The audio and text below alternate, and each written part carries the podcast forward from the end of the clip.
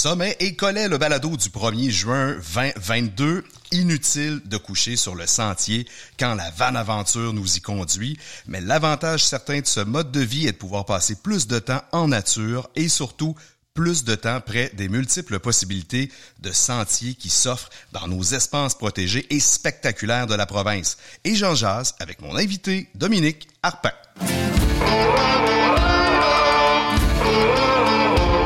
Sommet et Collet est une présentation de la bière Charles-Henri, une gamme de bières adaptée à tous les types de randonneurs, en collaboration avec Québec Aventure Plein Air et les parcs régionaux du Québec, l'autre réseau de parcs.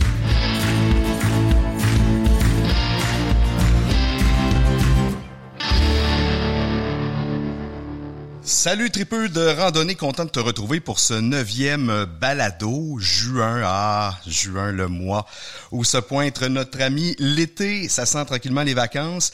Déjà, l'excitation est là de préparer des randonnées un peu partout au Québec selon les endroits qu'on a décidé d'explorer. Un jour, deux jours, une semaine ou plus à randonner, pourquoi pas, c'est pas les options qui manquent chez nous. Ceci dit, plusieurs traverseront la frontière pour aller faire un coucou à nos voisins du sud Adirondack, dans l'État de New York, les montagnes vertes du Vermont, les blanches du New Hampshire, Appalaches dans le Maine. Bref, là aussi de beaux panoramas en perspective. Je m'y promets d'ailleurs un retour après ma saison de tournage estivaux.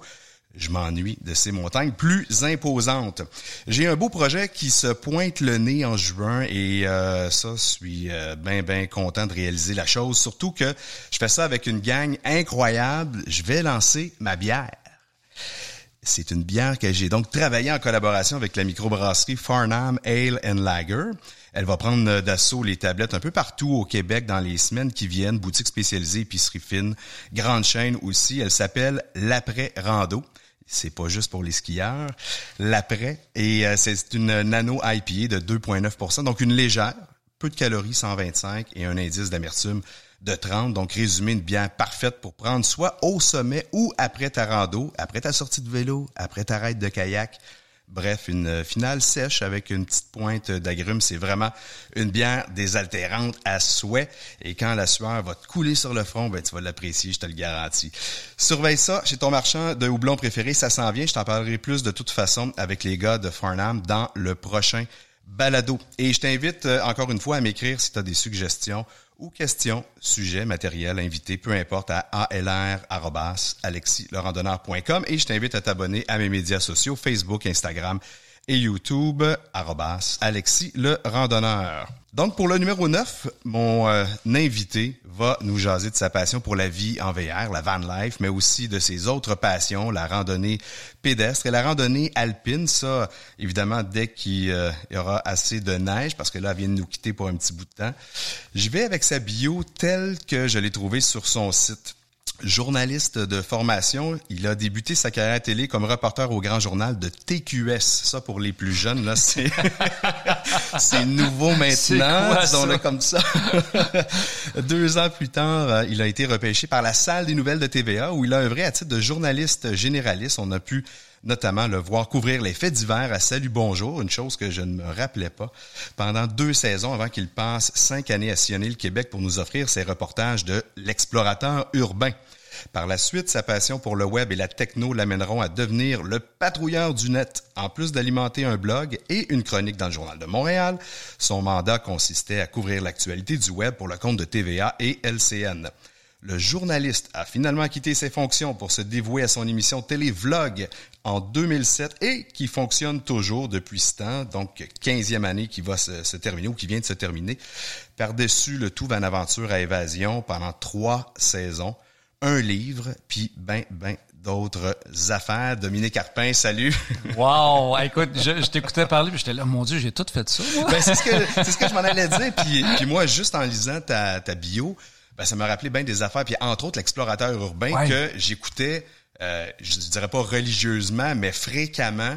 Alors, ça nous ramène un peu dans le temps. On vieillit tous, hein? Non, puis tu sais, l'explorateur urbain, quand tu y penses, c'était un peu la prémisse de, de Van Aventure. Tu sais, c'était, moi qui explorais à ce moment-là davantage Montréal et ses environs. Tu sais, puis là, ben je le fais, euh, j'ai agrandi mon cercle. Tu sais, je suis sorti, c'est plus l'explorateur urbain, c'est l'explorateur interurbain. Là, je, dirais que je pratique depuis euh, depuis quelques années. Ouais, parce que là, tu, tu promènes pas mal plus en périphérie, disons-le comme ça, en tout cas beaucoup plus loin.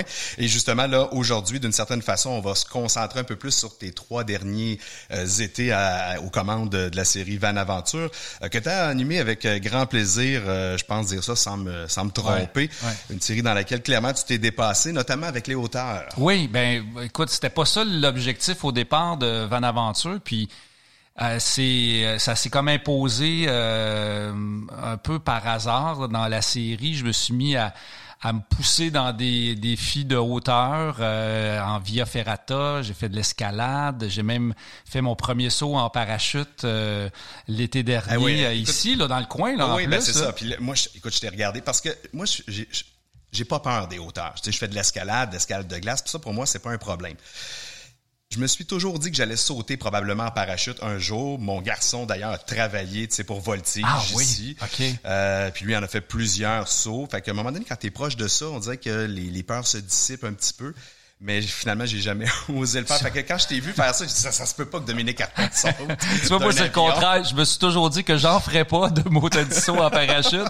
Puis là, il y a quelque chose qui, qui, qui qui grandit en moi puis c'est c'est cette ce désir là de d'abattre des murs tu puis de de ben d'affronter les, les peurs que je traîne depuis que je suis tout petit. Puis là le saut en parachute pour moi c'était comme l'épreuve ultime. Si je réussissais ça il y a plus rien qui allait me faire peur dans la vie puis j'ai réussi à le faire, puis c'est une des affaires dont je suis le plus fier. Euh, je peux pas dire que j'ai fait ça de façon très élégante. Euh, je, j'ai hurlé tout le long, euh, j'ai vraiment vraiment eu peur, mais je l'ai fait. Puis euh, je, je, pense que j'ai, j'ai grandi à travers cette expérience-là. Et l'idée de le faire dans le show venait de toi? C'est toi qui s'est vraiment acheté dans les câbles comme ça? Ouais, ben tu sais, il y a aussi euh, c'est un peu par la force des choses. Tu sais, dans Van Aventure, euh, on cherchait à, à, diversifier le contenu de l'émission, tu sais, à, à, multiplier le type d'activité de plein air. Puis tu sais, tu le sais, il n'y en a pas 100 000 non plus des activités de plein air. Quand tu as fait de la rando, de la course, du vélo, euh, euh, de l'escalade, à un moment donné, ben, tu sais, il faut que tu faut que agrandisses un petit peu le, le, type d'activité. Puis c'est là que la Via Ferrata s'est imposée. Après ça, ben, euh, j'ai fait du, du parapente. et le parachute, ben là, ça, ça devenait comme la suite logique de toutes ces peurs-là que je réussissais à, affronter dans, le cadre de l'émission. Puis je m'étais aussi dit que euh, j'allais faire ça dans, ma cinquantaine. Fait que euh, je l'ai fait pour mon anniversaire de 51 ans. Puis, euh, je pense que c'est le plus beau cadeau que je me suis fait, en fait, dans ma vie. Ça va rester marquant. Est-ce que tu sens que tu as une certaine urgence de vivre? Tu te vois vieillir en même temps? Ouais, je pense qu'il y a un mélange de... C'est ça. Moi, j'ai pas eu de crise de, de quarantaine tant que ça, mais j'ai comme une espèce de crise de cinquantaine. Là, tu sais, je, je sens de l'urgence de, de, faire des choses, d'accomplir des, des, des exploits, puis de me pousser, puis d'apprendre à me connaître à travers euh, à travers tout ça.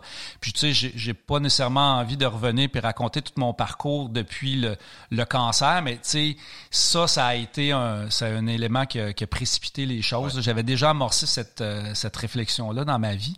Puis le cancer a fait en sorte que, tu sais, je suis passé proche de mourir, puis après ça, ben tu te dis, là, il n'y a plus rien qui va m'arrêter, là, tu sais. Là, j'ai une deuxième chance, puis je vais, je vais la prendre, puis je vais la saisir à, à, bras, à bras ouverts, puis c'est ce que je fais, puis j'apprends à travers ça, puis ça me donne une confiance en moi que, que malgré le métier que je fais, tu sais, les gens pensent que parce que tu fais de la télé, que tu es super confiant en toi. Puis, tu sais, moi, j'ai un syndrome de l'imposteur qui me suit depuis que j'ai commencé cette carrière-là. Mais on dirait que c'est tous ces petits défis-là que je fais dans, dans Van Aventure font en sorte que je deviens euh, plus confiant en moi-même, puis je deviens un meilleur humain.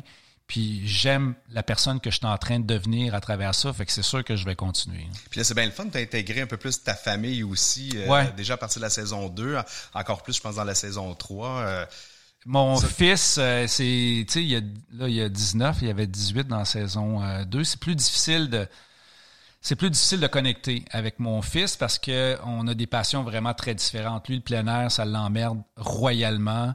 Aller euh, s'entasser dans une vanne, euh, dans, dans le même espace que son père et sa mère, il, je veux dire, c'est un cauchemar pour lui. Fait que, on a un peu traîné de force.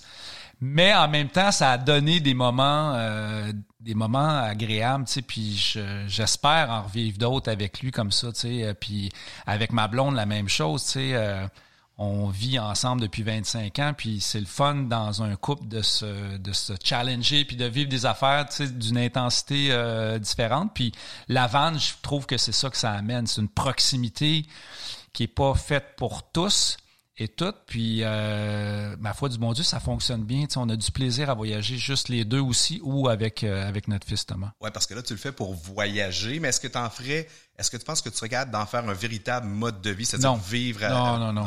Non, non, puis j'ai un respect immense pour les gens qui vivent dans leur van à, temps plein. Euh, pour moi, ça reste une forme d'aventure, une façon de voyager différente.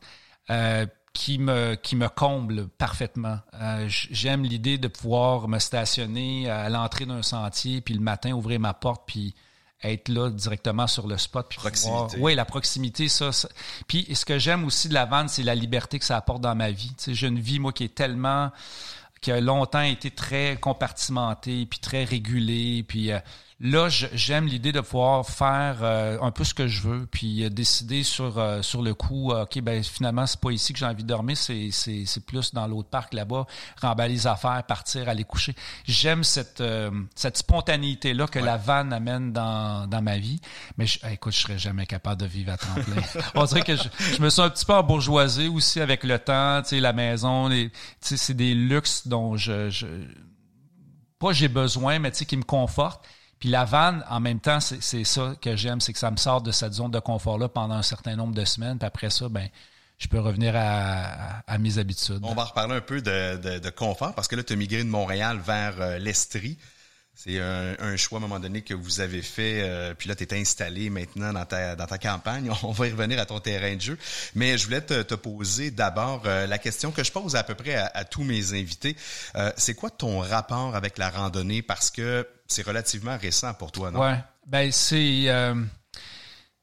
c'est drôle parce que, ben, tu sais, ma blonde, si tu parlais à ma blonde, elle, dit, dirait à quel point je détestais le plein air et la randonnée. Tu sais, ma, ma blonde, elle a c'était ça qu'elle aimait faire la fin de semaine. Elle allait monter, euh, grimper, faire la randonnée. Puis je trouvais ça tellement plate. Là, puis je l'accompagnais juste parce qu'on commençait à sortir ensemble. Puis je, voulais lui montrer que, bon, je m'intéressais à ce qu'elle faisait. Mais sincèrement, j'aimais pas ça. J'aimais pas l'effort physique. J'aimais pas être dehors tant que ça. J'ai les, les maringouins. Puis tu sais, j'étais vraiment le l'archétype du gars urbain qui, euh, qui est juste bien euh, à marcher euh, sur le plateau. Puis, fait que ce, cet amour-là, c'est venu encore une fois un peu avec l'épisode du, du, cancer où là, j'ai senti un besoin de reconnecter avec, avec qui je suis intérieurement, c'est-à-dire le, le gars qui a grandi sur une terre puis qui a grandi à la campagne. Tu sais, moi, j'ai passé mon enfance à jouer dans le bois, là, tu sais, puis à un moment donné, j'ai comme eu une coupure euh,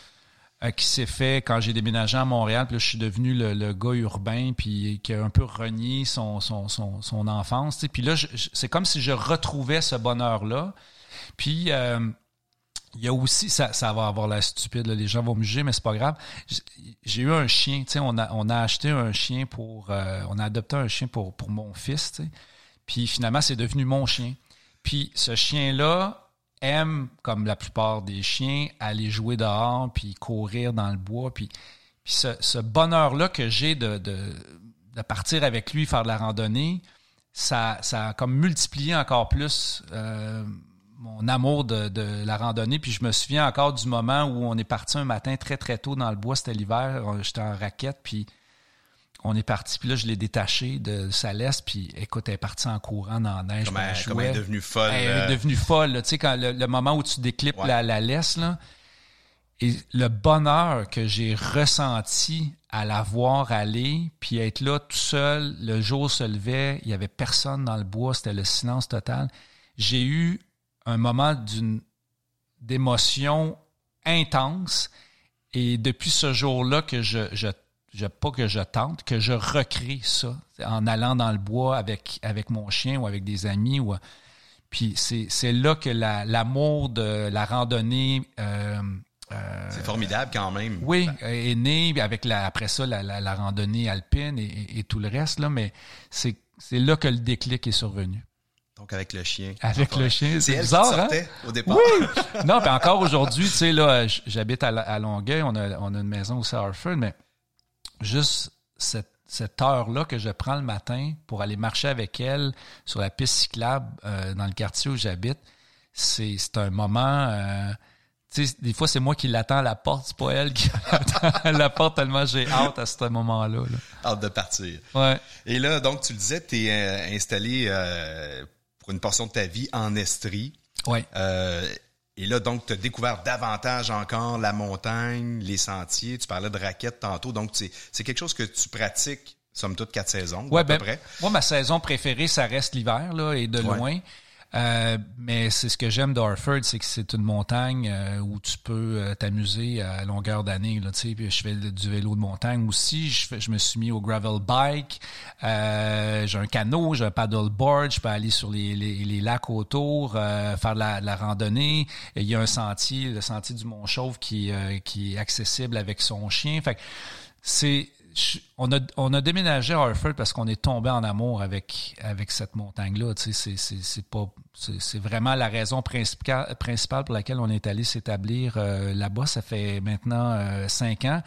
Puis mon rêve, un jour, c'est d'aller vivre là euh, à, temps plein. Là, pour le moment, avec le travail, le l'ado à la maison, c'est pas possible. Mais un jour, je me vois très bien euh, aller prendre ma semi-retraite à Orford, puis aller me promener avec mon chien. Puis, euh, ouais, je, je me rapproche tranquillement euh, de la nature, puis ça me, je réalise que ça me fait un bien immense. Et là, tu as poussé, tu disais que l'hiver est ton sport préféré parce que tu me disais hors micro que la randonnée alpine, donc en ski, c'était devenu ton sport de prédilection. Ouais. Quelque chose que tu euh, le jeudi midi là tu regardes ta montre t'as hâte de partir pour la fin de semaine ben, tu sais moi j'ai fait du ski alpin toute mon adolescence. On, euh, on partait en autobus de, de Sorel il y avait comme le club de ski euh, de la polyvalente puis sais j'ai fait toutes les montagnes du Québec on allait aussi un peu aux États-Unis puis je sais pas, je me suis comme écœuré du ski alpin, puis euh, en vieillissant, ben là, je trouvais ça compliqué, euh, partir de Montréal, aller à la montagne, faire du ski. Puis moi, attendre là, euh, un chairlift, ça me rend dingue. Puis je j'ai froid rapidement. Fait que bref, j'ai, je me suis mis à détester le ski alpin. Il y avait des, plus d'irritants. Il y avait plus d'irritants que, que, de bonheur. Puis euh, c'était vraiment en regardant des vidéos euh, un, jour, euh, en faisant de la recherche pour vlog, que je suis tombé sur, sur ça. Tu sais, du, je comprenais pas ce qu'ils faisaient, le monde avec, leur ski alpin, puis avec leur gros sac à dos, puis leur, leur casque, puis à monter des montagnes pour les redescendre après en ski. Je, ça, ça m'intriguait, tu sais.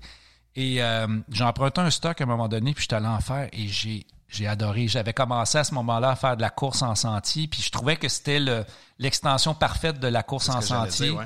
Puis j'aime l'idée d'être en autonomie euh, presque complète, puis de dire euh, je monte à l'heure que je veux, même si la montagne n'est pas encore ouverte, si les chairlifts sont pas ouverts, tu peux partir le matin à 5h30 à la lumière frontale. Puis c'est toi qui descends dans les sentiers avant même que, les dameuses soient passées ou que les gens soient passés. Fait que tu as, tout le temps comme la first track euh, à toi. Puis j'aime aussi la contemplation qui vient avec la, la randonnée alpine. Tu montes à ton rythme si tu as envie d'arrêter, euh, faire de la photo ou euh, prendre euh, un, café ou, quoi que ce soit pendant ton ascension, tu peux le faire.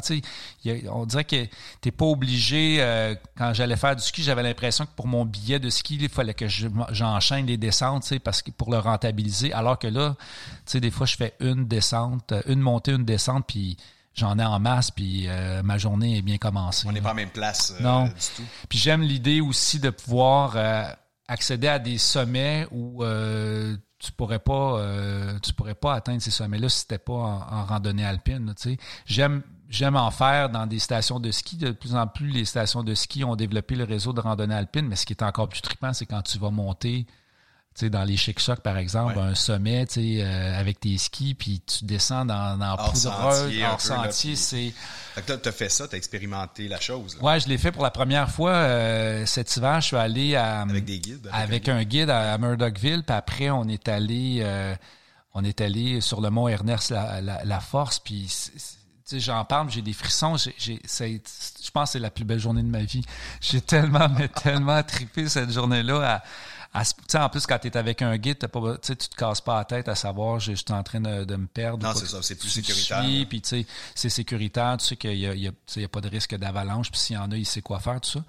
Fait que j'ai vraiment envie de d'approfondir ces, ces, connaissances-là de la, de la rando alpine. J'aimerais ça aller suivre des cours en avalanche, puis éventuellement aller dans l'Ouest canadien, puis aller en, en Europe faire, euh, faire de la rando alpine, parce que c'est vraiment devenu mon sport euh, préféré. Tu disais que c'était une extension de la course en sentier. Euh, moi, je le voyais comme une extension de la randonnée pédestre, là, qui en fait, qui est un peu la même chose que la course en sentier, mais peut-être un peu moins rapide. mais mais, mais c'est ça, dans le fond. L'idée, c'est de marcher en montagne, en forêt, à ton rythme, d'être contemplatif. La seule chose, c'est que là, tu descends un petit peu plus vite. Oui, exactement. Puis tu sais, pour moi, tout ça, ça, ça... En fait, tout ça, ça répond à un besoin d'être dans la montagne, tu sais. Puis c'est de jouer avec la montagne de toutes les façons possibles, imaginables oui, j'aime aller courir en, sentier parce que j'aime l'excitation, entre autres, de, la descente. Puis là, tu es vraiment dans un état de, concentration extrême, ça va où tu mets tes pieds. Puis j'aime le, feeling de sentir là, que je, descends rapidement euh, les sentiers. Puis euh, je trouve ça excitant. Il y a d'autres fois où j'ai juste envie de d'y aller plus mollo, partir avec mon appareil photo, m'arrêter, prendre des photos, y aller avec mon chien.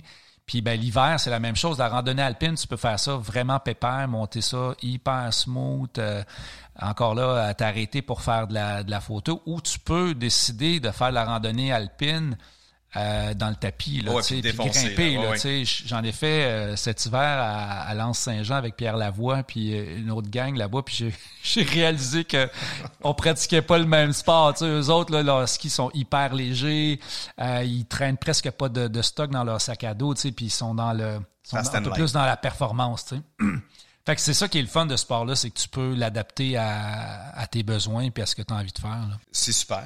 Mais là, on va revenir un peu plus euh, à la randonnée elle-même parce que tu en as fait quand même quelques-unes à travers tes saisons de, de Van Aventure. Euh, et puis il y en a qui ont été euh, évidemment plus marquantes que d'autres, possiblement par les paysages euh, que les sentiers proposaient. Mais il y en a une qui me vient en tête euh, rapidement qui était euh, du côté de la Mauricie. Ouais. Tu es allé dans le parc de Saint-Mathieu. Oui. Et là, il y avait un amphithéâtre de mémoire que tu avais visité. C'est comme c'est un amphithéâtre naturel. naturel. Ouais. Puis, euh, sincèrement, je savais même pas que ça existait. On a, on a découvert ça un peu au, détour en se promenant. Puis t'as l'impression que tu es dans le Seigneur des Anneaux, là, où, ou presque il va y avoir un sacrifice humain sur l'autel. C'est vraiment un amphithéâtre avec des, des, des, des pierres qui, euh, qui, qui, qui servent de, de, de siège. Puis il y a comme une scène. Puis derrière, il y a une falaise. C'est vraiment, vraiment magnifique. Puis j'ai fait de la recherche après pour savoir il y a déjà eu des raves à cet endroit-là, puis des pièces de théâtre euh, un peu shakespeariennes. Euh. fait que euh, oui, c'est ça, j'ai trouvé ça magnifique. Puis ce que j'aime aussi de cette de cet endroit-là, c'est que les chiens sont admis, sont, admis. Puis ça, quand tu es un propriétaire de chien, faire la randonnée au Québec, c'est un, un joyeux défi. Là. Il n'y en a pas tant que ça. Euh, là, de plus en plus, les CEPAC commencent à, à rendre leur sentier accessible aux chiens, mais euh, c'est encore une, infime partie des sentiers qui sont, euh, qui sont accessibles. Fait que ça, j'ai trouvé que c'était vraiment un bel endroit pour aller faire euh, une rando avec son chien. Avec son chien. Et puis t'en parles, et moi j'en parle dans mon livre d'ailleurs, de la randonnée avec, avec les chiens. Il y a une certaine planification à avoir aussi, un peu comme le faire avec des enfants. il y a des gens qui sont pour, il y a des gens qui sont contre. Qu'est-ce que... Ben, évidemment, toi, t'es propriétaire de chiens. Moi, je l'ai déjà été aussi dans le passé souvent on voit encore des problèmes. Là, tu vas me dire, bah, c'est une minorité. Ah non, mais je ne vais même pas dire ça. Je, non, non, mais je, comprends tout à fait pourquoi, Alexis, il y a, il y a encore des interdictions euh, dans les, les, les parcs Puis, tu sais, je je suis pas fou, là. J'ai vois, moi aussi, là, les, les tas de merde par terre, puis les sacs que les gens accrochent à des branches, euh, puis les chiens qui sont pas attachés. Je le vois, là, tu sais, je, je, suis témoin de ça, puis à chaque fois, ça m'enrage parce que je me dis, c'est à cause de, de, de vous qu'il y, y, en a pas plus. Il y, en a pas plus, tu sais. Fait d'un côté, je pense qu'il reste encore pas mal d'éducation à faire autour des, euh, des propriétaires de chiens.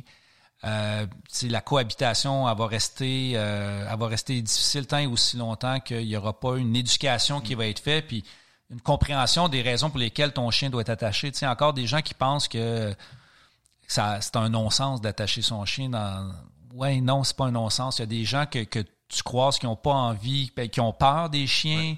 Euh, les chiens vont partir à courir après euh, les animaux dans la forêt. Fait que les, gens qui vont dans la forêt pour admirer la faune, euh, ben ils, peuvent pas à cause que les chiens ont, fait fuir. La... Tu sais, fait que tout ça, je suis conscient de ça.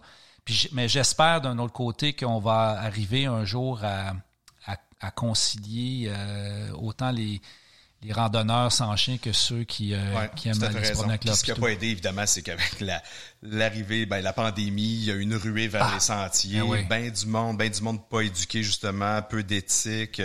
Donc, ça a empiré un peu le, le problème parce que c'était quand même, ben, même si on en rencontrait, c'était quand même relativement bien. Mais là, ah non, là, c'est rendu des autoroutes, là, tu sais, puis là, on, on peut aborder l'autre problème que ça, ça engendre, c'est les les sentiers élargissent, les gens les gens trouvent que certains vont pas assez vite, puis là vont, bifurquer dans la forêt, puis là tu sais il y a, des sentiers qui n'existaient pas qui, qui là se, se, apparaissent un peu partout. Fait que tu sais c'est le fun que les gens se réapproprient la nature, mais en même temps, il faut que ça soit fait dans le respect.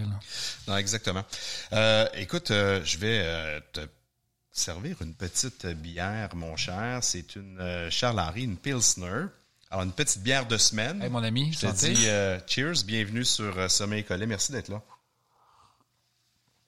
Oh, c'est bon ça. Petit, petit rafraîchissement. Surtout quand quand t'arrêtes pas de parler comme je l'ai fait depuis le début. oui, c'est ça. À un moment donné, on en a besoin. Euh, moi, je vais passer, Dominique, à la présentation du parc régional du mois, qui est le parc des Appalaches. Euh, créé en 1997 au cœur de la forêt appalachienne. Le parc s'étend sur plusieurs secteurs avec euh, leurs points d'intérêt où on trouve des esquerres, des chutes, tourbières, montagnes, lacs, rivières, évidemment. Euh, c'est un partenariat, ce parc unique entre huit municipalités du terroir et à leur implication financière là, que le parc a su se développer. Une grande variété d'infrastructures de plein air aussi sur place, euh, donc des sentiers pédestres, cyclables, parcours canotables en saison estivale, durant l'hiver, la raquette, euh, trottinette des neiges. As-tu déjà fait ça, toi? J'ai pas encore fait la trottinette des neiges. Je connais bien ce parc-là et une de ses euh, particularités, c'est justement qu'ils sont très dog-friendly. Oui. Et euh, ça a été vraiment une belle découverte, ça, dans Van Aventure. Et ça, c'est euh, un parc quand même qui en offre euh, beaucoup. il y a des beaucoup de, de, comment je dirais ça, d'infrastructures, des trottoirs, belvédères, passerelles, des abris aussi. Euh, on parle même de refuges ou des campings rustiques ou aménagés là, si vous voulez aller euh, piquer, comme on dit, votre tente. Côté rando, ben, le parc des Appalaches euh, t'offre 140 km de sentiers aménagés pour vivre une vraie aventure nature, parcours adapté aux familles ou sentiers plus abrupts aussi menant au sommet des montagnes, dont les monts Sugarloaf et Grande Coulée qui t'offrent une vue panoramique exceptionnelle. Le mot-clé, je pense, c'est Appalaches. je te dirais, va voir ça de visu dès que possible. Euh, tarif, c'est pas très cher. Pense journalière 6 dollars seulement. Pense euh, pour séjour aussi de 2 à 7 jours consécutifs si tu prends l'hébergement sur le territoire, c'est 10 dollars et tu as même une passe fidélité annuelle pour 30 dollars et c'est gratuit pour les 0-17 ans. Moi, comme papa, ça me fait toujours plaisir de lire ça. Et en te dans le secteur, tu vas pouvoir t'arrêter aussi à la micro de la place. Tu vas trouver la Frampton Brass à Frampton, connais-tu? J'ai pas goûté celle-là, non? écoute, il y en a tellement maintenant. Euh, ça, c'est une ferme brassicole où on brasse 18 sortes de bières qui sont euh, embouteillées et distribuées partout au Québec. C'est un bel endroit champêtre. C'est vraiment euh, la bâtisse là, comme une comme une grange. Si tu veux une grande grange, alors ça vaut la peine d'aller sur place faire un petit détour pour pique-niquer, pourquoi pas. Et moi, ben, de l'autre côté de la pub, je parle houblon avec euh, Patrick Martin, qui est copropriétaire de la microbrasserie Le Fermentor. Sommet et Collet vous est présenté grâce à la bière Charles Henry, fièrement brassée dans les sacs à dos partout au Québec. Et à Québec Aventure plein air, et les parcs régionaux du Québec. Alors c'est maintenant le moment de notre segment euh, collet, notre segment bière et euh, aujourd'hui euh, pour le balado, je reçois Patrick Martin qui est propriétaire associé avec la microbrasserie Le Fermentor qui est situé à l'Assomption. Salut Patrick. Salut, ça va bien? Oui, ça va très bien. content de t'avoir avec nous. Dis-moi, le Fermentor, c'est né ça il y a presque quoi, six ans? C'est en 2017? Euh, oui, ça va faire cinq ans en juillet, dans le fond. Euh, on a commencé en juillet 2017, quand on célébrait notre cinquième anniversaire cet été. Bon, ben écoute, ce, ce qui est pas rien, euh, vous avez quand même plusieurs types de bières. Mais faut dire avant ça, avant de parler de vos bières comme telles, que le fermenteur, contrairement à plusieurs microbrasseries, vous avez un côté aussi pub, festif, bouffe, spectacle à l'Assomption. oui, ben un peu moins spectacle, mais oui, on a un pub à l'Assomption. Euh, ben, on a commencé au départ avec le pub à l'Assomption. On a un petit menu de bouffe euh, pub. Euh, on fait quelques fois des spectacles, mais c'est plus des shows d'humour ou chansonniers, tu sais. sinon, ouais, on fait même des événements party là, quand c'est possible. Puis comment s'est démarré ça, Patrick? la micro, c'est un coup de tête? comment ça s'est passé au ben, départ? Ben, on est trois, on est trois associés. C'est un projet que moi j'avais en tête depuis un bout de mon côté, puis Jeff, mon brasseur, et Jenny, euh, mon associé aussi. Euh, eux autres, de leur côté, avaient ce projet-là ensemble. Puis euh, dans le milieu de la musique, on s'est rencontrés, euh, moi et Jeff, on a chacun des groupes de musique. Puis dans un backstage, à un moment donné, on parlait de microbrasserie, puis qu'on ah, aimerait ça partir de nos projets. Puis là, on, qu'on joignera pas nos, nos forces. Tu sais. Oui. Fait que euh, on a décidé de, de, commencer à brasser ensemble, c'est ça. Puis euh, de fil en aiguille, on a trouvé un local, on a signé de bail, puis on a on s'est lancé euh, dans le vide puis euh, ça s'est avéré à marcher. Et toute une aventure là, donc qui se poursuit depuis euh, presque cinq ans maintenant. Euh, comment tu caractériserais la, la microbrasserie, un peu votre positionnement ou votre philosophie derrière le, le brassage? Ben, on est assez libre sur le brassage. On n'a pas, on n'a pas un créneau établi. on y va vraiment avec ce qu'on a envie de brasser, ce qu'on ce qu'on aime. On écoute aussi le, pouls de la population, ce que nos clients locaux aiment boire sur place aussi.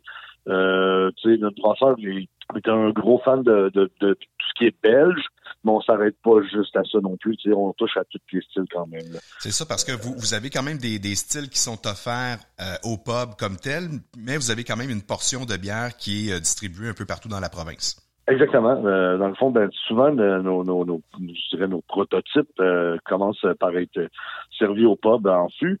Puis euh, quand on voit que la, la, population l'aime bien, nos clients l'aiment bien, mais là, on, on la met en marché euh, dans le canette. Ça vous permet de... Pas tous nos produits, là, parce que depuis, euh, en cinq ans, on a eu euh, au-dessus de 100, 140 bières différentes qu'on a brassées. Wow. Fait que, euh, on n'a pas 140 canettes différentes sur le marché. Non, non, non, non. Ben écoute, c'est tout à fait normal aussi, mais ça vous permet donc au pub de de tester un peu vos créations, puis quand il y en a une qui sort du lot comme ça, ben peut-être d'envisager de la commercialiser en tablette. C'est exactement ça. Et, et, moi, je, écoute, je, je sais pas si, d'où ça vient. C'est peut-être votre côté euh, groupe de musique rock and roll, mais il y a vraiment un côté rebelle, entre autres, euh, dans le look hein, que vous euh, que vous portez. En fait, ce que vous dessinez sur les, les canettes. souvent, on va voir des, des têtes de squelettes. Ça, c'est vraiment particulier. Je trouve que c'est quelque chose qui vous distingue, franchement. Est-ce que ça, est-ce que je me trompe ou ça vient un peu de, de ce côté-là? Non, de t'as vu juste là, quand même. oui, on vient, tu sais, comme moi et Jeff, on vient du milieu du rock metal. Euh, puis euh, c'est sûr qu'il y a beaucoup, beaucoup de, de, de, de, nos clients puis de nos réguliers qui sont aussi issus du milieu musical. Fait que, tu sais, on est, on est des, musiciens, fait qu'on fait beaucoup de musique. Fait qu'il y a souvent des références, euh, souvent des références musicales ou tout simplement culturelles aussi, là, des films de bras, whatever, tu sais. Ouais. Mais puis on, on s'est associé avec un, un de nos chums tatoueurs, dans le fond, euh, Scott West, lui qui fait tous nos, nos artworks euh, de, de, de t-shirts, euh, de, de, canettes, d'étiquettes. Fait que, tu sais, dans sa lignée, il a son style à lui qui collait avec notre style à, à nous. Euh, les, les, têtes de mort et euh, le côté un peu plus euh, rock de la chose. Oui, oui, mais rien d'épeurant, là, c'est quand même, ça, je trouve que ça demeure, euh, somme toute, sympathique puis accessible, mais, mais t'as raison, j'allais presque le dire que c'est, ça avait un côté euh, euh tatou, euh, et donc ça vient, ça vient C'est le mot d'ordre qu'on avait, on voulait vraiment que on voulait vraiment que la canette avait l'air d'un tatou, c'est d'un vieux tatou.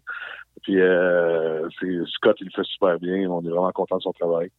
Euh, c'est vrai que ça fait différent un peu de ce qui est sur le marché, fait qu'on est bien content. Non, exactement. Ça vous permet de, vous distinguer un peu. Écoute, il nous reste à peu près à peine une minute. Si tu me parlais, euh, est-ce que vous avez des, des, nouveautés ou des trucs qui se brassent actuellement un peu plus estival avec le beau temps qui arrive? Oui, ben là, récemment, on vient de sortir notre sur au fruit de la passion. elle a été livrée la semaine passée sur le marché, la Fruity Mercury. Une bonne bière d'été. Euh, sinon, on prépare une série euh, pour l'été de, de, de, milkshake sour euh, qui va s'appeler la, série grosse molle. un peu comme la, la, crème glacée. Fait que, ça, il va y avoir plusieurs saveurs différentes. Ça va être comme la même, le même artwork de, de, canette, mais avec des, des, couleurs et des saveurs différentes. Milkshake sour, c'est quand même pas banal. Non, exact. Milkshake sour, il va y avoir camerise, il va y avoir framboise, il va y avoir mangue il va en avoir une couple, un peu comme si c'était à la crèmerie. Et donc, ça, ça s'en vient euh, sur les tablettes. Là. Ça, on va pouvoir les trouver euh, en boutique spécialisée ou en épicerie. Exactement. Ça risque de sortir en juin, mi-fin juin. Bon, ben génial. on a... On a hâte de goûter à ça. En tout cas, moi, j'ai hâte de goûter à ça. C'est déjà tout le temps qu'on a pour ce segment-là. Colette, Patrick, je voulais vraiment te remercier d'avoir été avec nous, vraiment. Ben, ça fait plaisir. Merci à toi. Merci et à bientôt. Que c'est le fun de jaser bière. Toi, Dominique, es-tu un amateur de bière de microbrassion? de voyer régulièrement? Euh, de plus en plus. Puis tu vois, ça, c'est grâce à Van Aventure. Parce que, euh, pas que je... J'étais plus un gars de vin, je vais dire ça comme ça. Puis là, à Van Aventure, c'est le réalisateur qui, lui, est un tripeux de, de, de, IPA, entre autres choses, euh, puis de microbrasserie québécoise. Puis on s'était donné comme objectif dans l'émission de souvent terminer l'émission avec un, petit rassemblement autour d'un feu, un souper, tout ça. Puis à chaque fois, quand on arrivait dans une région, on allait dans les dépanneurs, puis on allait vraiment dévaliser le dépanneur, puis on achetait toutes les, bières de microbrasserie pour les pour les montrer un petit peu aussi euh, à l'écran. Puis c'est là que j'ai développé mon goût pour euh, pour euh, la bière IPA. Écoute, j'ai encore plein d'affaires à, apprendre, mais j'aime de plus en plus ça. Puis je, je trouve que l'offre est tellement abondante. Je trouve que les canettes sont belles. C'est niaiseux, là, mais j'aime les noms des canettes, j'aime les histoires qu'il y a sur les, les, les étiquettes, euh, puis, euh, puis j'aime ces bières-là vraiment de plus en plus. Fait que je bois presque plus de vin maintenant. Puis là, j'ai découvert les bières sans alcool parce qu'avec l'entraînement aussi, là, c'est euh, faut faire attention un petit peu à la consommation. Fait, puis il commence à avoir des mots t'as dit de bonnes bières sans alcool brassées euh, ici au Québec. Ah, absolument, il y a eu un progrès euh, fabuleux là-dessus. Puis là, les nanos aussi, comme je disais, comme la mienne, qui est très à la mode parce que c'est un compromis, tu sais, un peu entre la bière sans alcool puis une bière qui est plus forte. Une bière désaltérante. Une, une bière, désaltérante, légère. donc ça aussi là, c'est ça, pullule de plus en plus. Puis je pense qu'on va en avoir plusieurs nouvelles aussi sur les tablettes euh, cet été, euh, assurément. Donc oui, c'est ça. Je t'avais vu prendre une petite bière sur le banc du feu une couple de fois comme ça en fin ah je, dis jamais non à une bière. et, là, justement, euh, bon, comme la bière peut nous permettre de faire des tournées à travers le Québec, hein, il y a des parcours brassicoles, un peu comme la tournée des vignobles. Maintenant, on peut faire des parcours de bière de microbrasserie où on va les visiter. on peut aller partout en région, trouver un sentier et une microbrasserie. Ouais, il n'y a pas un livre qui a été publié d'ailleurs ben là-dessus. oui, ben Bianca d'ailleurs qui a été ma première invitée lors du premier euh, balado euh, bière rando euh, au Québec, absolument. Donc il y a une, foule de possibilités. Et te rappelles-tu ce que tu avais bu en Gaspésie, Mont-Albert, dans ce coin-là? En Gaspésie, ben probablement de la Ovale. Je veux dire, c'est là, là, euh, la ça ou sinon, euh, comment elle s'appelle donc euh, celle avec le, marin La pite caribou. La pite caribou aussi, là, qui est très, qui est très populaire. Mais je sais que quand on est allé la première fois à Murdochville, tout le monde nous disait OK, ça, ça, ça, faut absolument que vous mettiez la main sur une euh, ovale. C'est presque un objet de, collection là-bas. tu as droit à deux par client, puis les gens font euh, attendre en fil quasiment à l'extérieur des dépanneurs pour être sûr d'en prendre. Fait que ouais, c'est ça que j'ai bu euh, lors de mon passage en Gaspésie. Et en Gaspésie, tu étais avec mon ami Eric, qui est photographe naturaliste. Donc, as parcouru le mont Albert. Éric Deschamps. Ouais. Ah, écoute, ça a été. Je, tu sais, si on me demande. La piste des caribous, là. Oui, si on me demande ça a été quoi le tournage euh, le plus tripant de Van Aventure, ça, ça se classe dans mon top 3, c'est sûr et certain. Parce que, un, Éric Deschamps, j'ai une euh, admiration sans, sans fin pour ce gars-là. Je trouve que ses photos sont aussi belle que, que poétique. Euh, j'aime l'humain aussi. Là, ce gars-là est tellement attachant. Puis là, j'aime le contexte dans lequel on a tourné. on s'était donné rendez-vous à deux heures le matin. Euh, au pied du, euh, du Mont Albert. Moi, j'avais jamais monté cette, cette montagne-là en plus. Fait qu'on a monté toute la, la montagne à la frontale, levé de jour, sans savoir si on allait voir des caribous. Au sommet, l'idée, c'était ça. Et là, quand on est arrivé au sommet, euh, la surprise de voir, il y avait cinq caribous qui nous attendaient. C'était comme si euh, quelqu'un quelque part qui leur avait dit Q, OK, ils viennent d'arriver, il faut que vous installiez. Le moment que j'ai passé avec, avec Eric à les photographier, en plus, on a, on a même été témoin de la l'arrivée d'un bébé caribou, euh, ce qui, est, super rare, en, Gaspésie. Tu sais, même Eric, il, Eric est super sensible, il est venu les yeux pleins d'eau. Vraiment, ça, ça a été euh, un moment que je, je, je, vais chérir pour le reste de tourné ça quoi en juillet? On avait tourné ça, euh, écoute, on revenait d'Anticosti, fait que ça devrait, ouais, je pense que c'était, euh, c'était quelque part à la mi-juillet. c'était le premier tournage qu'on faisait là, de notre périple en Gaspésie cet été-là. Puis ça a commencé, ça a vraiment commencé fort. Donc, tu as fait la portion qui, qui est le 11 4 km de mémoire aller-retour pour aller faire le sommet. Exact. Et là, tu t'es promené, on le voit dans l'émission, sur le trottoir euh, exact. qui traverse euh, la végétation qui, est très fragile à cet endroit-là. D'ailleurs, on n'a pas accès hein, au vrai sommet du Mont Albert parce que à cette portion-là, on n'est pas encore au, sommet. Et là, vous avez exploré le coin. Est-ce qu'il y avait des plaques de neige, te rappelles-tu? Parce que ça arrive à l'occasion, même à la mi-juillet. On m'avait dit que ça se pouvait qu'il fasse très froid, puis euh, de s'habiller en conséquence. mais non, il n'y avait pas de plaques de neige. Puis moi, c'est le côté lunaire de ce paysage-là qui m'a qui m'a surpris. Je, j'avais pas eu le temps de me documenter beaucoup avant de, le faire. J'ai été, j'ai été surpris par euh, le paysage. Je m'attendais pas. Tu as comme l'impression que tu es, euh, sur une autre planète quand tu arrives au sommet du, euh, du Mont Albert. Puis là, ben, la réalité de la télé fait en sorte qu'on est resté peut-être une heure à photographier les caribous. On a dû redescendre. Mais c'est tout le temps ça qui est un peu frustrant quand tu fais de la télé, tu le sais, c'est que, tu sais, il y a une partie qui est mise en scène, puis ça fait en sorte que souvent, tu n'as pas le temps de profiter pleinement du, du moment. Fait que je me suis juré que j'allais euh, j'allais y retourner un jour, puis j'allais poursuivre aussi l'exploration parce que nous, on est arrivé sur le plateau, puis après ça, il a fallu qu'on rebrousse euh, chemin puis qu'on redescende. Tu peux faire la boucle, redescendre de l'autre côté, compléter la boucle, puis il y a un paquet d'autres sommets dans, dans le parc national là, puis dans la réserve des, des Chic-Chocs, juste à côté euh, à explorer. sinon, en dehors de ce paysage lunaire-là, sur place comme tel, tu as eu l'occasion quand même de regarder au loin. J'imagine que tu as eu le l'occasion de voir les montagnes qui, t'entouraient. Est-ce que tu as un, je dirais pas un rituel, mais est-ce que tu as l'habitude par toi-même, quand tu arrives au sommet, de, vraiment d'observer, de t'arrêter, de t'asseoir, de prendre un moment, disons en dehors de la télé même? Là? Ben, moi, en fait, c'est la photo qui euh, est devenue mon moment de contemplation de la nature. Euh, je me suis mis à... En fait, j'ai étudié en photo, puis j'ai comme délaissé ça pendant vraiment plusieurs années. Puis là, je me suis remis à en faire de manière un peu plus... Euh, sérieuse et euh, les sommets ou les randos que, que, je fais, ben la photo me sert à souvent me connecter avec la nature. On dirait que ça me ça m'oblige à garder les yeux vraiment ouverts puis à, à, voir aussi ce que le paysage a à m'offrir. Puis là, je suis rendu que je pense en, en cadrage. OK, ça, ça ferait une bonne verticale. Celle-là, OK, celle-là, elle, serait bonne à l'horizontale. Fait que c'est souvent ce, souvent le moment quand j'arrive au sommet, c'est un moment où je, je contemple euh, puis j'essaie de me mettre en mode photographe, tu sais, OK, qu'est-ce que je peux tirer de ce, ce paysage-là? Ce qui gosse énormément les gens qui m'accompagnent. Ma blonde n'est plus capable de faire de rando avec moi parce que à chaque fois, tu sais, j'essaie de, de l'intégrer dans mes dans, dans, dans, mes photos. Puis là, tu sais, c'est tellement tout m'émerveille. Fait que je suis tout le temps en train de vouloir sortir l'appareil, faire des, des photos. C'est un peu gossant. Quand tu suis un photographe là, euh, en, en randonnée, des fois, ça peut être lassant un petit Est-ce que tu apportes beaucoup de matériel, justement, ou tu as à peu près toujours, j'imagine, une ou deux lentilles? Ouais. Euh, ben là, euh, ça dépend. Là, maintenant, je me suis acheté une longue focale, justement, avec pour Eric. Je, je m'étais, j'avais loué une longue focale parce que je savais qu'au sommet, si on voulait photographier les caribous, ça, ça allait pas se faire qu'une 35 mm. Fait que j'avais amené une 100-400.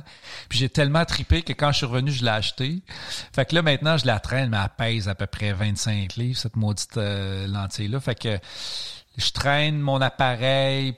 Euh, deux ou trois lentilles maximum, mais euh, ça commence à peser lourd dans le, dans le sac à dos. Ça ajoute, mais c'est bon pour l'entraînement. Ça va être bon pour la course. c'est exactement même que je le vois. Un peu de poids. Et euh, dans les autres randos que tu as effectués dans le cadre de, de Van Aventure, je sais que tu as rencontré mon ami euh, Guillaume Rivet en Abitibi. Ah oui. Et, et là, il t'a amené au spécial Mont Chaudron. Ouais, ben j'avais vu des photos du Mont Chaudron puis je comprenais pas cette affaire-là, tu sais, ça a l'air ben c'est ça, ça a ben, l'air sorti de nulle part, c'est vrai. l'air d'un chaudron. Ça ressemble un petit peu au, euh, au, type de montagne que tu verrais peut-être du côté de l'Australie là, c'est c'est vraiment euh, comme une espèce de gros bloc euh, qui semble surgir de nulle part dans la forêt, tu sais. Puis ce que ce que c'est c'est beau quand tu le vois de loin. Mais ce que j'ai aimé aussi, c'est la, la, rando pour aller au sommet. Et c'est c'est pas pour euh, c'est pas pour amateurs. ça grimpe solide. Puis ce qui est le fun, c'est que ça prend genre 20, 25 minutes, tu es rendu au sommet, puis là, tu sais, la montée se fait de manière très abrupte. Fait que tu atteins le sommet rapidement, puis là, tu as, as, accès au point de vue euh, du sommet c'est vraiment vraiment une belle euh, une belle montagne puis une belle randonnée. Un peu euh, c'est ça un peu corsé. Moi je l'ai faite avec mon chien en plus. Mon chien c'est comme une chef de montagne tu sais euh, elle grimpe vraiment bien mais moi je suis attaché en arrière avec avec la laisse bungee. Puis des fois ben c'est un peu périlleux là, de, de grimper ce genre de montagne là avec un chien. Parce qu'au départ ça monte un peu plus dans la roche hein, avant oui. d'atteindre un peu un plateau, ouais. Qui monte. Euh... Ben, une fois que tu es au sommet, ben là, tu peux faire le tour du, du, chaudron. Mais c'est l'ascension qui est un peu euh, qui est un peu rock'n'roll. Fait que là, tu as fait le mont le plus haut de l'endroit. Oui, de la région. Ben, la région. La Témiscamingue est pas reconnue pour la, la hauteur de, de, ces, de ces montagnes, mais effectivement, c'est la montagne la plus haute de ce, de ce coin-là. Puis, ah, tu sais, en plus, avec, euh, avec Guillaume, c'était, c'était le guide parfait. Là, pour, euh, on a vraiment un, vrai homme des bois, là, tu sais, puis très passionné, puis passionnant à écouter, puis il connaît l'histoire de la région, puis il est capable de... Te, on a fait du canot aussi ensemble, il est capable de te dire euh, euh, à quoi ça servait à l'époque, les Amérindiens s'en servaient pour ça. Tu sais, fait il te fait vivre la nature, puis ça, j'ai trouvé, j'ai trouvé que c'était un guide exceptionnel. Vraiment, tu vis une expérience. Euh, c'est le cas de le dire avec euh, avec Guillaume. À tout moment, je te dirais d'ailleurs. Nous, on a passé une journée avec, puis j'ai comme compris que il y, en avait beaucoup plus à aller chercher dans dans, dans, ce gars-là. Absolument. Et, là, on arrive dans la, bon, on est dans la mode season, la, la, la, saison de la boue, et puis les moustiques qui s'en viennent. As-tu, ça c'est une de mes questions parce que moi je l'ai vécu en tournage, puis souvent ça, ça, peut être atroce. Tu sais combien de temps on peut passer euh, en tournage en pleine nature. As-tu à, à combattre, euh, disons-le comme ça, les moustiques? Euh? Oui, ben moi en fait les moustiques dehors, je, vis quand même bien avec ça, puis. j'ai appris avec le temps, tu sais, à m'équiper convenablement. Tu sais, j'ai apporter des manteaux euh, manches longues. Souvent même j'ai des gants ou euh, une casquette avec un, filet. Mais là où je deviens complètement intolérant puis que ça me fait ça me fait péter un câble, c'est justement dans la vanne. Quand les maringouins ah rentrent dans la vanne, ça devient un calvaire parce que c'est là que tu vis, c'est là que tu vas dormir. Puis là, il y en a, il y en a plein, tu sais. Puis quand tu es en tournage, ben, l'équipe rentre, sort, rentre, sort, rentre, sort, les lumières, tout ça. Fait que, puis tu sais, j'avais, j'ai certaines vannes où euh, le, le, système de, de porte coulissante fonctionnait plus ou moins bien. fait que tu sais, ça m'est arrivé, là, Alexis, un soir, je vais mentionner toute ma vie je rentre, je suis brûlé, mort, là, tu là, c'est, l'heure d'aller me coucher, tu puis les, les lumières sont fermées dans la vanne, puis j'ouvre. Et là, il y en a des centaines, des centaines, c'est épouvantable. Puis là, il faut que je dorme parce que je suis vraiment ben, fatigué. Puis là, tu peux pas y aller, là. Tu, tu peux pas, tu sais. Puis. Tu t'en débarrasses. Là, j'ai appris avec, euh, avec l'expérience, euh, je me suis acheté une, une raquette sais, ah une zappeuse là, électrique. Là. Fait que là, ce que je fais, c'est que je rentre, je ferme les portes, puis là, pendant 15-20 minutes, je les zappe une après l'autre. Puis là, ça sent le cochon grillé dans la vanne, mais c'est le prix à payer pour être capable de dormir. Fait que ouais, c'est une réalité. Quand tu euh, quand tu fais de la, de la vanne au Québec, il faut que tu apprennes à, à vivre avec les, les insectes. J'étais allé à Bay James, puis c'est pas juste les maringouins, là, c'est les brûlots, les mouches noires, les, euh, les, les, frappes à bord. Euh, Fait que là, tu y goûtes. Là, tu sais, là, t'as la panoplie d'insectes euh, fatigants qui te tournent autour de la Là, tête. tu es en train de me dire que tu as un bon revers, là, probablement. Je- je- vraiment, j'ai développé mon smash. Là. Smash. C'est assez redoutable.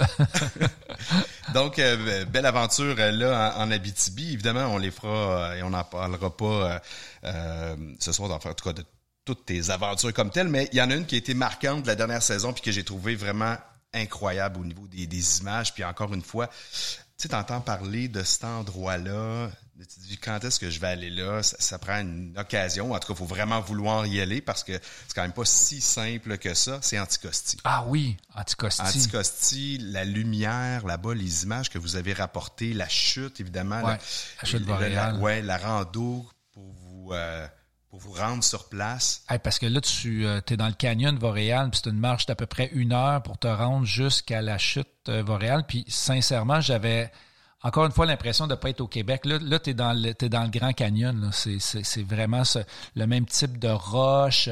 Puis là, tu, tu marches sur du sur des galets pendant, euh, ça, pendant une heure. Puis il faut que tu traverses des petits, euh, des petits ruisseaux, puis la rivière euh, à un certain moment donné pour, pour te rendre. Puis quand tu arrives à la chute Voreal, c'est un spectacle euh, exceptionnel. C'est, d'une beauté euh, incroyable. Tu peux même te baigner euh, en bas de la chute, là, dans, le, dans le bassin euh, créé par, euh, par la chute, ce qu'on a fait.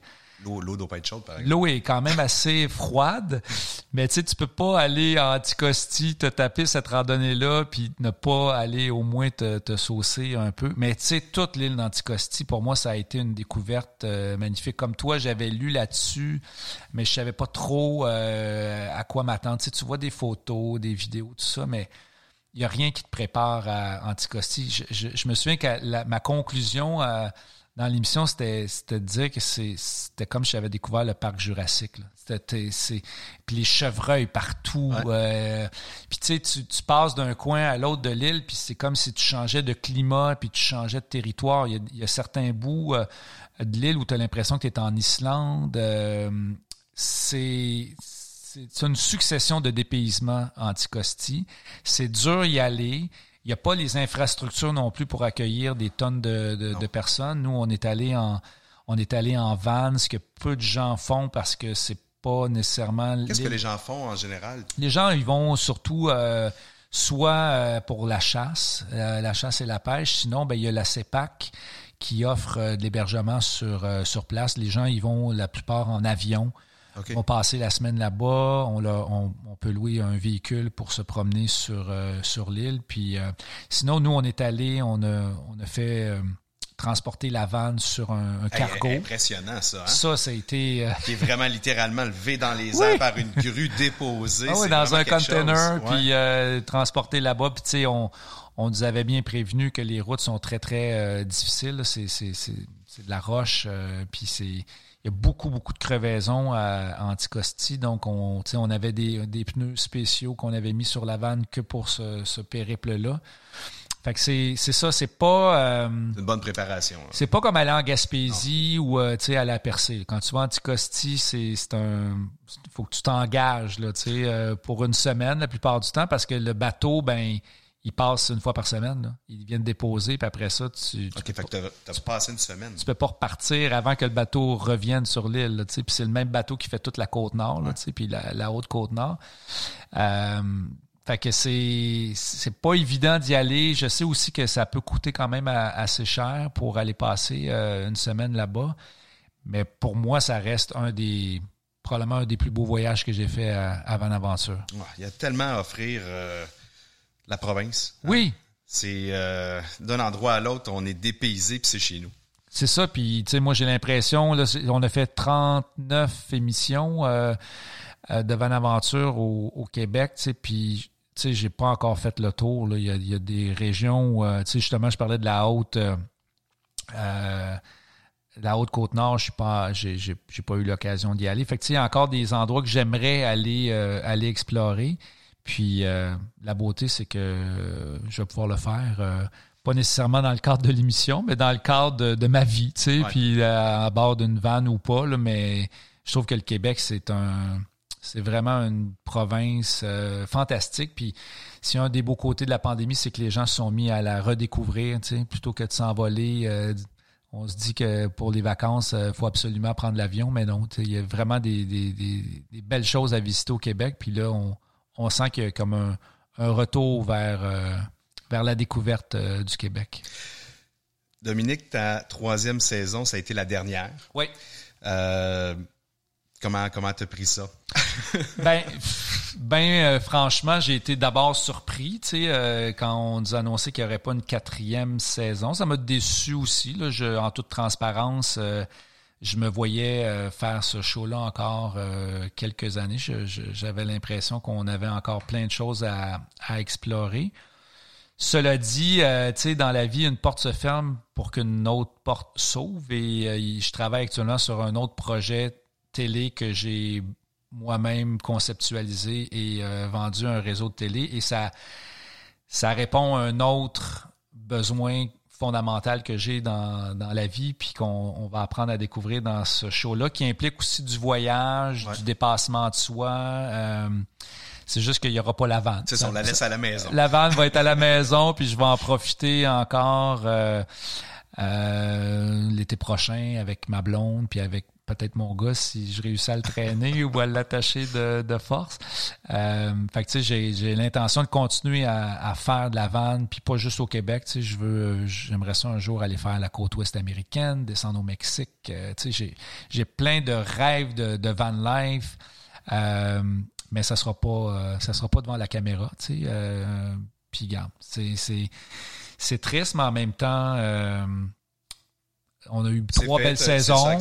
Puis on s'est amusé à, le faire. Moi, ça m'a transformé fondamentalement. Je suis pas la même personne que j'étais avant Van Aventure. Puis juste pour ça, ça aura valu la peine de le faire. Puis ben c'est ça. Il y a, d'autres projets qui s'en viennent qui sont qui vont être tout aussi excitants. Exact. Et là, il y a Vlog, euh, comme je l'ai mentionné en début euh, de balado, qui se poursuit. Vous allez euh, commencer, tu vas commencer ta 16e saison cet automne. Ouais.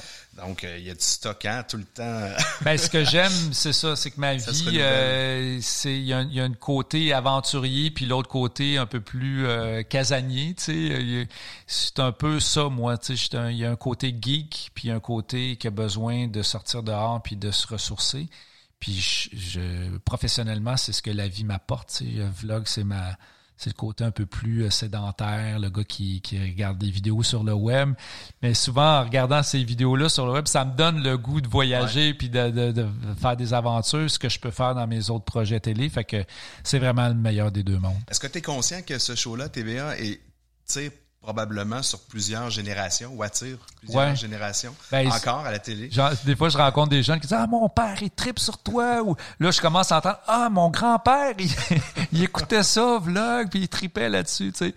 Mais c'est ça, c'est la beauté de faire un, projet sur plusieurs années comme ça. Tu sais, tantôt, tes, tes filles, je trouvais ça tripant que tu sais, ils sont quand même encore jeunes, tu sais, qui, qui aiment vlog, tu sais, puis ma mère aime vlog, puis euh, des fois, je rencontre des gens dans trentaine, quarantaine qui, aiment aussi l'émission. Fait que, tu sais, c'est une émission intergénérationnelle, puis ça a tout le temps été notre objectif, c'est de, créer un moment dans la semaine où autant, un jeune puis ses parents peuvent s'asseoir, puis euh, regarder la même émission, puis aller chercher des, trucs différents dans l'émission, puis s'en parler, puis échanger là-dessus. Fait que je suis très, très fier du succès de, de cette émission-là, mais surtout de sa longévité. Parce que je sais quand on a commencé le show, il n'y a pas grand, pas grand monde qui croyait en, l'avenir de cette émission-là, puis on les a fait mentir, puis ça, c'est une belle. Euh, ouais, une, douce, vengeance. C'est un beau, euh, un beau succès. Je vais juste terminer euh, avant, de, avant la conclusion, te parler de ton livre. Ouais.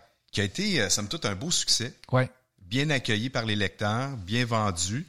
Est-ce qu'il y, est y, aura une suite? Oui. Ben, pas une suite, pas une suite, non, dans le sens de, tu sais, Van Aventure, le livre, c'est un guide pour quelqu'un qui, euh, ben, pour les amateurs de van life ou pour ceux qui, euh, qui, qui rêvent de, de, s'y mettre un jour. Puis, tu sais, j'ai vraiment mis beaucoup d'énergie, de, temps euh, là-dedans, mais j'ai surtout redécouvert le plaisir d'écrire. Et là, ça m'a donné le goût d'écrire plein d'autres Ton côté journaliste. Oui, côté journaliste, mais là, j'ai, tu sais, il y a comme il y a des sections dans, dans le livre où je me livre un petit peu plus puis je sors de justement le gars tu sais qui, qui, qui fait comme du journaliste puis qui écrit de manière euh, un peu journalistique, justement.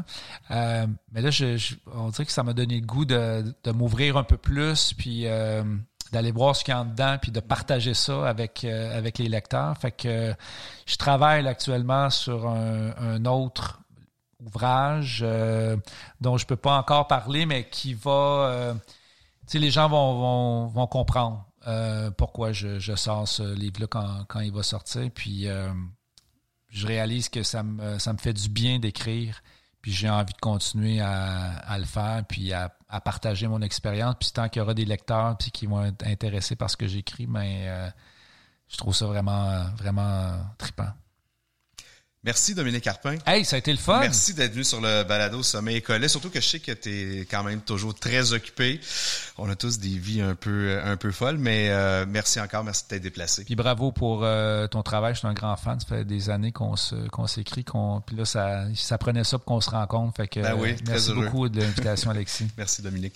Merci aussi euh, encore à Patrick Martin qui nous a fait découvrir davantage la microbrasserie Le Fermentor. Merci aux commanditaires sans qui ce balado serait impossible. Merci également à toi qui est à l'écoute. Je te dis salut et surtout, top rando!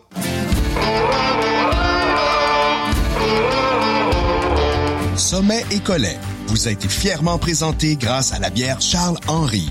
Sa blonde, blanche et ambrée offre différents parfums et arômes qui seront plaire à tous. Une légèreté avec du corps, facile à boire, surtout après votre rando et à Québec Aventure plein air et les parcs régionaux du Québec. Pour découvrir une nature surprenante et explorer les activités de plein air, consulte aventurequebec.ca.